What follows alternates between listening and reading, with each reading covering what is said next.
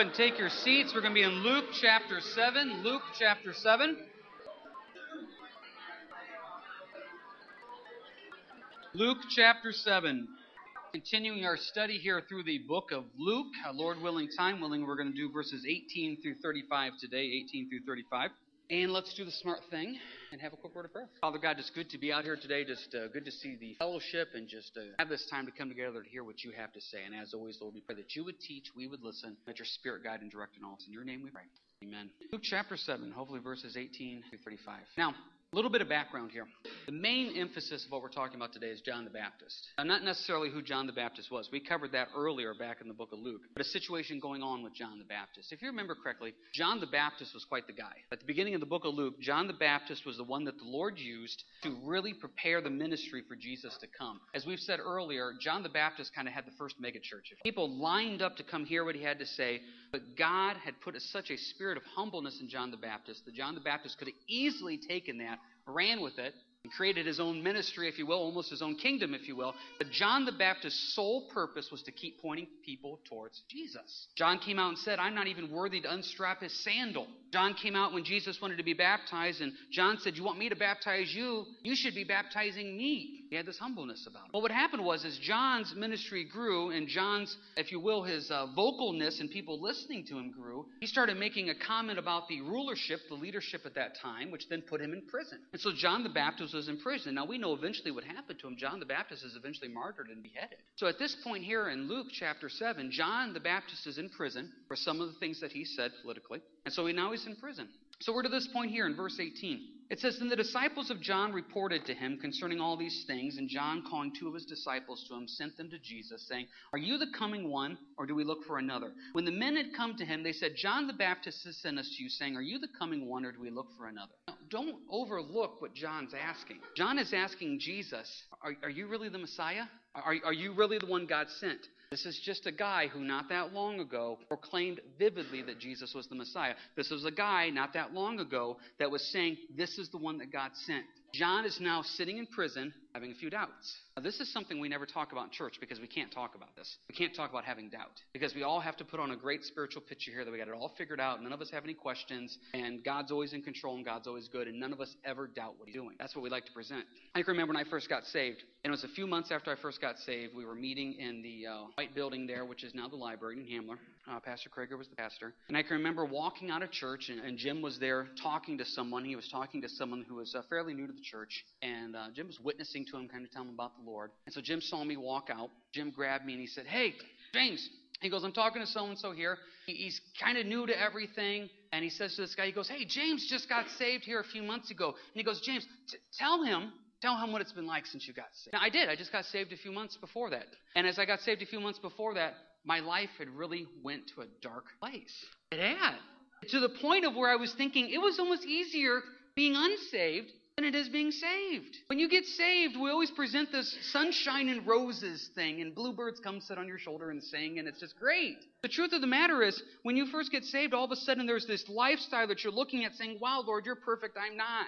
And there's things I want to change in my life, there's things I want to see different. And I was really at a dark spot in the sense of friendships that one time were close were no longer close. There was a lot of things going on in life that were just kind of dark, and I was having these moments of, Lord, is it worth it? So Jim sets me up. You just got saved. Tell him how great it is. So you know what I did? Oh man, it's the greatest thing that ever happened to me. Jesus is wonderful. Got saved a few months ago. My life has been wonderful and perfect ever since. That's what we do. Same thing still happens today. We go up to people. How you doing? Oh, I'm doing great. God's doing amazing things in life. Do a generic little statement. So the Lord's doing good. It's really neat to see what God's doing. We don't ever want to publicly admit struggling. I'm having doubt. I'm praying about things and, and I'm not hearing the answers like I wanted to. I, I've given the Lord these situations and things aren't being worked out. I, I don't know why these things are happening to me. I don't know why these things are happening to my loved ones. I don't know what's going on. See, John the Baptist, he's honest. He sends right to Jesus. Are you the guy? Or do I need to be looking for somebody else? I don't want to add to scriptures, but don't you think there's a little bit in the back of John's mind saying, okay, if Jesus really is the Messiah, why isn't he getting me out of prison? Can I baptize this guy? I gave years of my life over to presenting him in the coming Messiah, and now he's letting me sit here and rot in prison? Haven't you had those spiritual moments? If God is such a God of love, why isn't he doing something in my life? We have moments of doubt.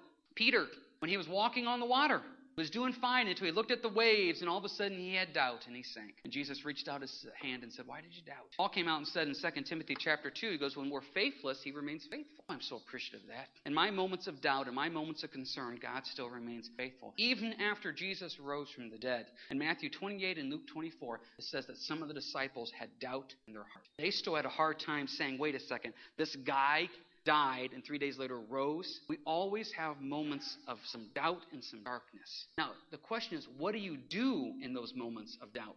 So, John's coming and asking Jesus, Are you the guy? What's Christ's response? Verse 21.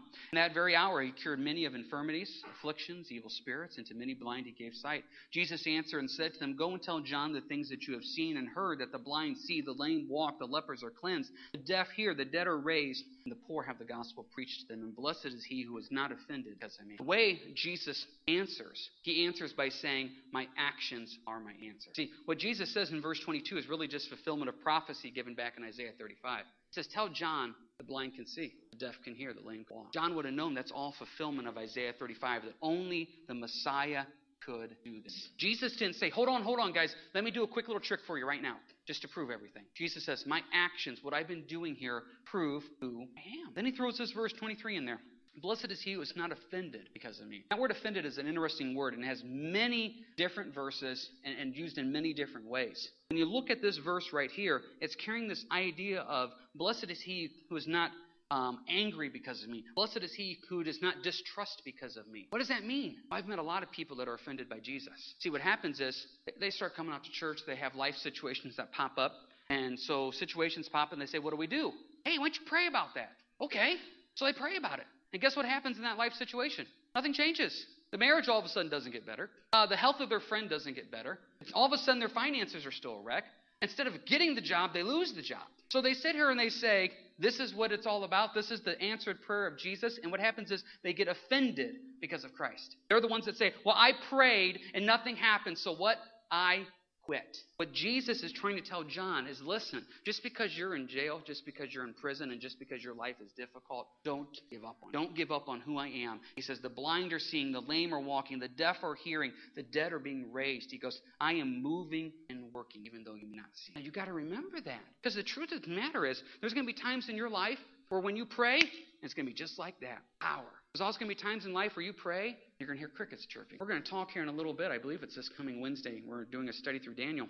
Last week in Daniel, Daniel prayed for answers, and he got an immediate answer. The next chapter in Daniel, Daniel prays for answer, and the Bible says it took him three weeks to get an answer. It's the same guy praying, it's the same God answering. Sometimes the Lord allows time to happen for those answers to come. And what happens is when our prayers don't get answered immediately, when situations don't work out exactly the way we want, we get offended. We get angry. We get upset. Oh, that's difficult. That's difficult to be around. That's difficult sometimes to be in the middle of it. I tell you, there's a verse I've really been clinging to a lot lately. It's Proverbs 3, 5, and 6. It says, Trust in the Lord with all your heart and lean not on your own understanding. That phrase really has been hitting me. Lean not on your own understanding. See, here's the problem. I have a lot of understanding. So when I pray and I look at a situation, I think the best answer is this. I like my wisdom. I think I'm a pretty smart guy.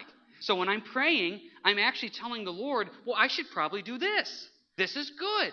So I'm leaning on my own understanding, and I just assume that God's going to realize He made me smart, and I'm just going to assume that God's going to agree with me. So when God and I have difficulties, it's because God doesn't trust my wisdom. And He's told me out throughout the Bible, don't lean on your own understanding. Just, just honestly look at your prayer life sometimes. How many times do we do this? Lord, there's this great opportunity at work. It's a really great job opportunity. I pray you would just bless it and work it out. Now, who said it was a great job opportunity? Well, I did. Because I leaned on my own understanding. Lord, there, there's this, this house available. Lord, there's this car available. There's this girl I want to date. This is the perfect thing for me. Well, who said it's the perfect thing for you? Well, I did because I leaned on my own understanding. And, and, what I'm trying to do in my walk now is just to keep my wisdom out of it. Lord, here's the situation. I ask for your will to be done. Now, I'll pray sometimes, Lord, in my flesh, I want this. But Lord, in the Spirit, I want what you want. Just ask yourself are you leaning on your own understanding? And as you lean on your own understanding, your prayers don't get answered the way you want. So then you get offended at Jesus because he didn't do what you want. You got to be careful about that. Jesus goes on in verse 24. When the messengers of John had departed, he began to speak to the multitudes concerning John. What did you go out into the wilderness to see? A reed shaken by the wind? But what did you go out to see? A man clothed in soft garments? Indeed, those who are gorgeously apparelled and live in luxury are in king's courts. But what did you go out to see? A prophet. Yes, I say to you, and more than a prophet. This is he of whom it is written, Behold, I send my messenger before your face, who will prepare your way before you. For I say to you, among those born of a woman, of women, excuse me, there is not a greater prophet than John the Baptist. But he who is least in the kingdom of God is greater than he. Jump ahead to verse 28. For I say to you, among those born of women, there is not a greater prophet than John the Baptist. Put that on your resume. That is a great compliment from God Himself. That's huge. John the Baptist is the greatest prophet born of a woman. See, when I hear a statement like that from Jesus, it makes me want to go back and study out John's life to say, what was John doing that Jesus was so impressed with that I should be doing in my own life? And really, the answer is very, very simple. John's entire ministry was what? Pointing people towards Jesus. That's all John did. And because of that, Jesus says he's the greatest prophet ever born of a woman. You can go to most secular bookstores, you can probably go to most Christian bookstores, and find many books that teach you how to be successful. Wouldn't it be funny if one of those books just had one page and just said, point people towards Jesus and you'll be successful? That's how God determines success. Are you pointing people towards me? That is what success is. Now, according to the world, that's not success. The world Great success, very simply put, is how many square foot do you have? How much money do you make? What type of cars? You, it, there's nothing wrong with being blessed in what you do. I want to make that clear.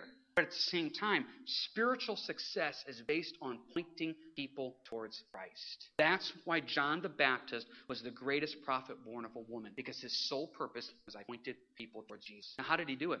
Go back to verse 24. First off, he was out in the wilderness. You want to be great like John the Baptist, point people towards Jesus, you have to be willing to go in the wilderness. I tell you right now, not many people want to go in the wilderness. Wilderness is tough. The wilderness means it's just you and God. Everything else has been stripped from you. It's just you and God. See, a lot of times we say, Lord, I want to point people towards you by having a nice house in the suburbs with a good family that when people come and say, wow, you're really blessed, that way I can say, I'm blessed because of what Jesus did. See, that's the way I want to witness. Is people are impressed with my wife and my kids and, and what I have, and then I'll use that that and I'll point all the glory towards you. That, sounds good. But if you look throughout the Bible, most of the times the way God uses men and women, He says, I want to strip you of everything but me and then still give me the glory. That's being in the wilderness. I tell you, the first step to being used by God sometimes is being in the wilderness. That's where a lot of us stop right there and say, No, I can't. It's just you and God. I you, I love my wife. I joke about her a lot. Absolutely love her. Uh, we've been married over 16 years, and the thing that I've realized in our marriage is very simple. It's, it's not about her and me. It's about me and the Lord, her and when, when I'm strong in my relationship with Christ and she's strong with her in relationship with Christ, the side effect that is, we're strong in our marriage towards each other. See, a lot of times I see people putting a lot of emphasis into each other. There's nothing wrong with that. But it's the Lord that is the foundation of my life. Dawn, I've shared with you many times before, she brings me a lot of happiness and joy in life. But it's the Lord that's the joy of my life. Christ is the foundation of my life. So if I really want my marriage to be stronger and better, I spend more time with Jesus, and hopefully she spends more time with Jesus, then we're both blessed by that, which then makes the marriage stronger, which then makes the family stronger. Because it's God and me. That's the wilderness. It's just God and me. How many times have you gone through a wilderness time in life and you got really disappointed because no one was there for you? Well, that's the wilderness. No one is there for you. It's just you and God. Go to the next one. A reed shaken by the wind. A reed shaken by the wind gives this picture of something unstable, something flopping to and fro. That's not John. John was strong. See, the next step is if you want to be used by God, you got to be strong. Ministry is not for the faint hearted. Great verse in the book of Ezekiel, Ezekiel 3. Before God uses Ezekiel, he says, I got to make your head hard like stone. Because people are going to say things about you, people are going to reject you. And what happens a lot of times we say, God, I want to be used by you. Then we go out and we get attacked. And then we cower back. Oh, you got to be tough. You got to be tough in the Lord. John was willing to be tough in the Lord. Look at the next one, verse 25. Man clothed in soft garments? No. John, the Bible says, wore camel's hair, ate locusts with honey. There has to be sacrifice in your life. Ministry is not the soft, comfy garments. Ministry is sacrifice. Sacrifice of your time, sacrifice of your energy, and sacrifice of your desire. Now, this is not the greatest pep talk I could be giving. This is honesty. If you want to be used by the Lord, there's going to be wilderness times. You've got to be tough in the Lord, and you have to accept the fact there's going to be sacrifices in your life. There is. And that's what John was willing to do. And because of that, verse 26, prophet. Now, most of the time when we think of prophets, we always think of foretelling of the future. And that's that's prophecy, yes. But a prophet literally means someone who speaks forth for God. See, John was a prophet because he was willing to speak forth for God. Now, you think that would be the easiest one. I find sometimes that's the hardest one because sometimes I don't want to speak forth for God. I want to speak forth for James. Goes back to my first point. James has a lot of wisdom, I think, sometimes. And I think sometimes that wisdom needs to be shared. So when I'm talking to someone, it's like, you know what? Let's share the wisdom of James. We, no, no, no, we don't need to hear that. Lean not on your own understanding. Think about that. When you're encouraging someone and helping someone, often do you say, well, let me tell you what I think. Let me tell you what I've been through. Let me tell you what I think you should do. Now, let's just try to stick to Scripture. Scripture works so much better. See, here's the thing sometimes the wisdom of James does not line up wisdom of God. We had a situation out here years ago. There was a sweet gal, and what happened was that she got um, married, and she got saved after she got married. She married a bum of a guy. I mean, just a real bum of. A And so she's walking with the Lord, and she's trying to do what's right. She's trying to do 1 Corinthians 7. She's trying to do 1 Peter 3. She's trying to be a light and a witness and really impact her husband. She's really trying. And as she is really trying to be a light and a witness to, to her husband here in the situation that she was in, the husband just kept being more of a bum of a guy.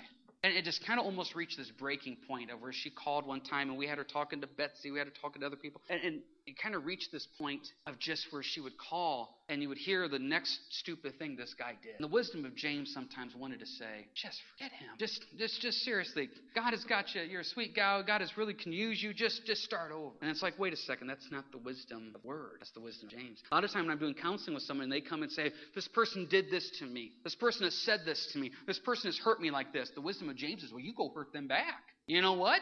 Forget that whole turn the other cheek thing. You go hurt them back.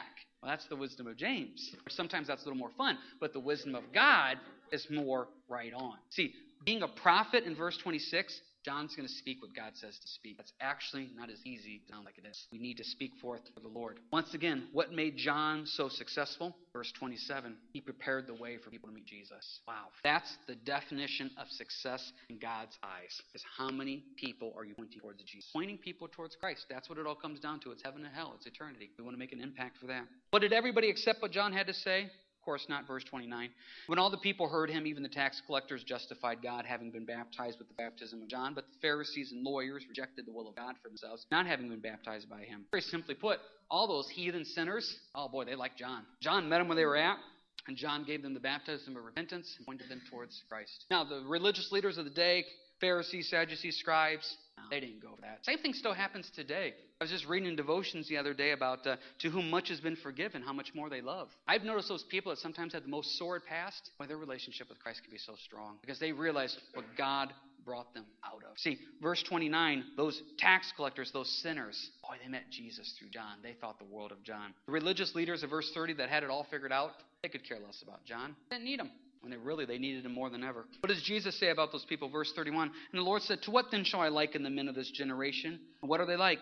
They're like children sitting in the marketplace and calling to one another, saying, We played the flute for you, and you did not dance. We mourned for you, and you did not weep. For John the Baptist came neither eating bread nor drinking wine, and you say, He is a demon.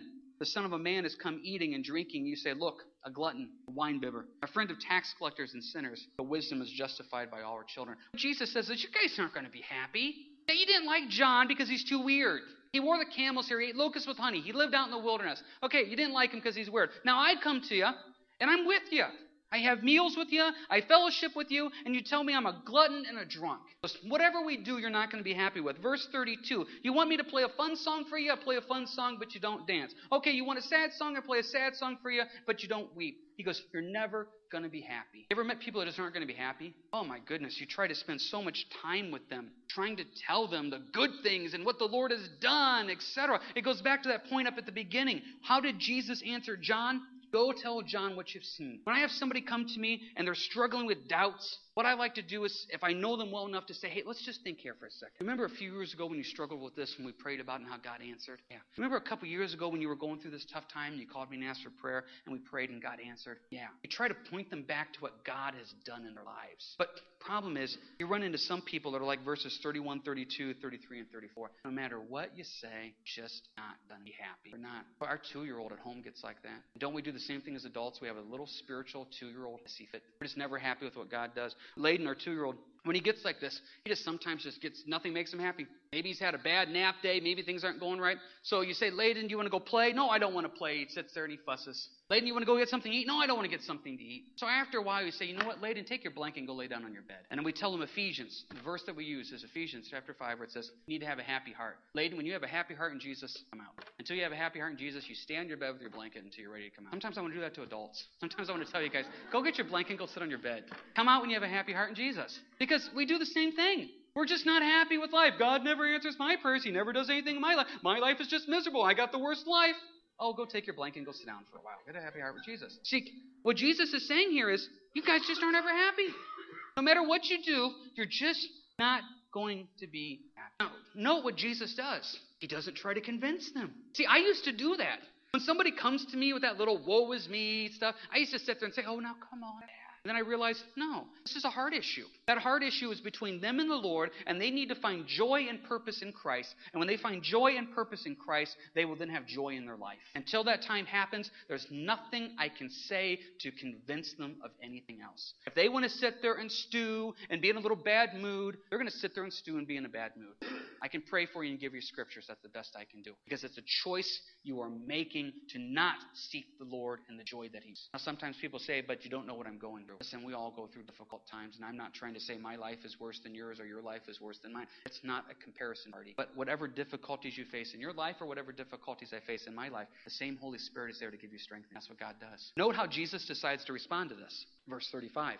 Wisdom is justified by all our children. That's his response to this. Wisdom is justified by all our children. Let's build on that. Let's see what this means. If you will, please turn with me to 1 Corinthians 1. 1 Corinthians 1. Let's, this is our final point here this idea of what is this wisdom that's justified by all our children. We're going to be 1 Corinthians 1. We're going to start it here in verse 26. Now, before we get to the wisdom verse, which is here at the end of this passage, God sets this up by describing you and I.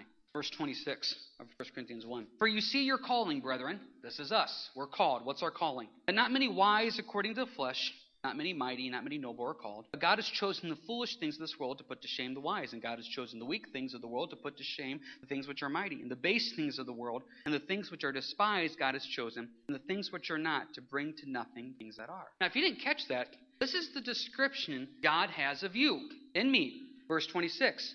We're not wise. We're not mighty. We're not noble. Verse 27, we're foolish. We're shameful. We're weak. And verse 28, we're debased. That's how your loving Heavenly Father, Savior sees you as. You are weak, not noble, not mighty, foolish, debased, not wise. And to be honest, that's probably the best description I've ever heard of myself. The key point, though, is found then in verse 29 that no flesh should glory in His presence. See, He chose just this he chose us. Now, when we look in the mirror of life, we don't think we look that bad. I mean, we're on the top of the food chain down here. But from a spiritual perspective, we are this mess of sin. And Jesus said, I will still die on the cross for them. I'll still do it. Why? So that no flesh should glory in his presence. See, I still run into people every now and then. It's like, I know why God saved me. Why? Because God knew my personality to be really good to witness to others. There's nothing redeeming in you. Well, I know why the Lord put me here. Because the Lord knew with my background and my history, I could really minister to these people. No, there's nothing redeeming in you. Now, the Lord in His infinite wisdom puts the best puzzle pieces together. But He did not save any of us because there was anything redeemable in any of us. This has to be perfectly clear. He, he saved us as this mess, this mess of sin. I remember a, a story from many years ago when I was, I was a little kid um, mom used to send us out to burn the trash all the time. And so we went out and burned the trash, and we lived out in the country. And I was a little bit of a pyromaniac, so you would burn the trash, but you would end up just playing with fire out there. So where our burn barrel was, our garden was right beside it. And so we, my sister uh, JC, went out one time to burn the trash. And I don't know if JC remembers this or not, but we went out there and um, we were burning the trash and just throwing things in and just playing with fire.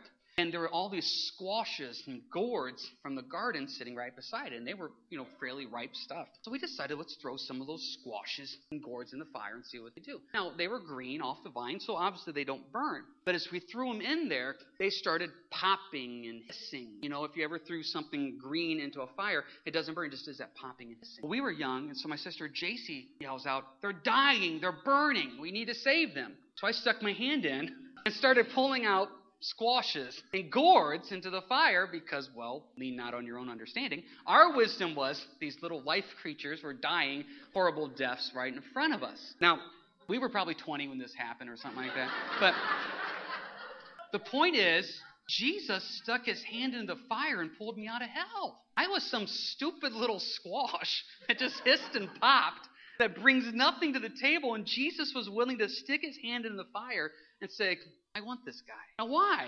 I still don't know. I want this guy. And he says, I want you and you and you. In fact, he says, I want them all.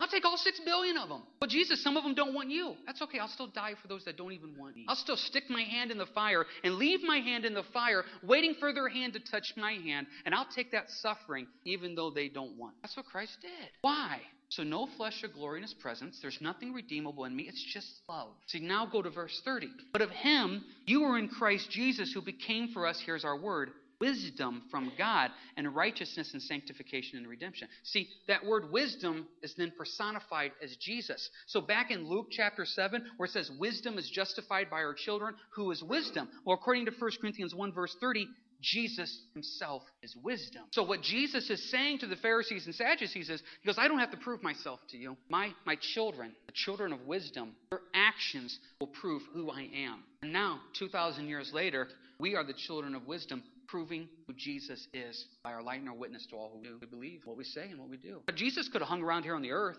and said, you know, the best way to save this world is just for me to stay. But he said, no. I'm going to go up to heaven. I'm going to send you the Holy Spirit. Then you guys get to be lights and witnesses for me. And so when you go out and live your life, and I go out and live my life, we are justifying the actions of Jesus. That's why our lifestyle is so important, is because what we do reflects on who Jesus is. Part of the reason why Christianity always gets a bad rap in the world, because there's a lot of people that claim to be Christians that sure aren't living the life. God says, your actions, what you do, justify what I did on the cross. Boy, what a blessing that is to carry. But to be quite honest, what a burden that is to carry. But the joy of heaven of eternity. Bringing this now full circle. What made John the Baptist so great is he just wanted to point people towards Jesus. Hopefully, what we want to do is that same mindset. I just want to point people towards Jesus. Keep it simple, folks. Don't allow the things of the world to drag you down. Don't allow the things of the world to pull you down. Just point people towards Jesus. You will get hurt. You will be wronged. You will have moments of doubt. But God says, I will help you through all of that. I will be your sure foundation. Just keep pointing people to Christ. That's all that matters. Marvin, come forward here for the final song. As he's coming up, let's just pray. Lord, we all struggle. We all have doubt. We all have moments of just, is this worth it? Lord, help us to see the big picture. Help us to lean not on our own understanding, to truly look towards you and all that we do and all that we say. Be a light in Amen. Quick reminder check out the Operation Christmas Child to the left back there. Uh, don't forget Potluck coming up next Sunday. Check that out there to the right. And lots of upcoming events. Check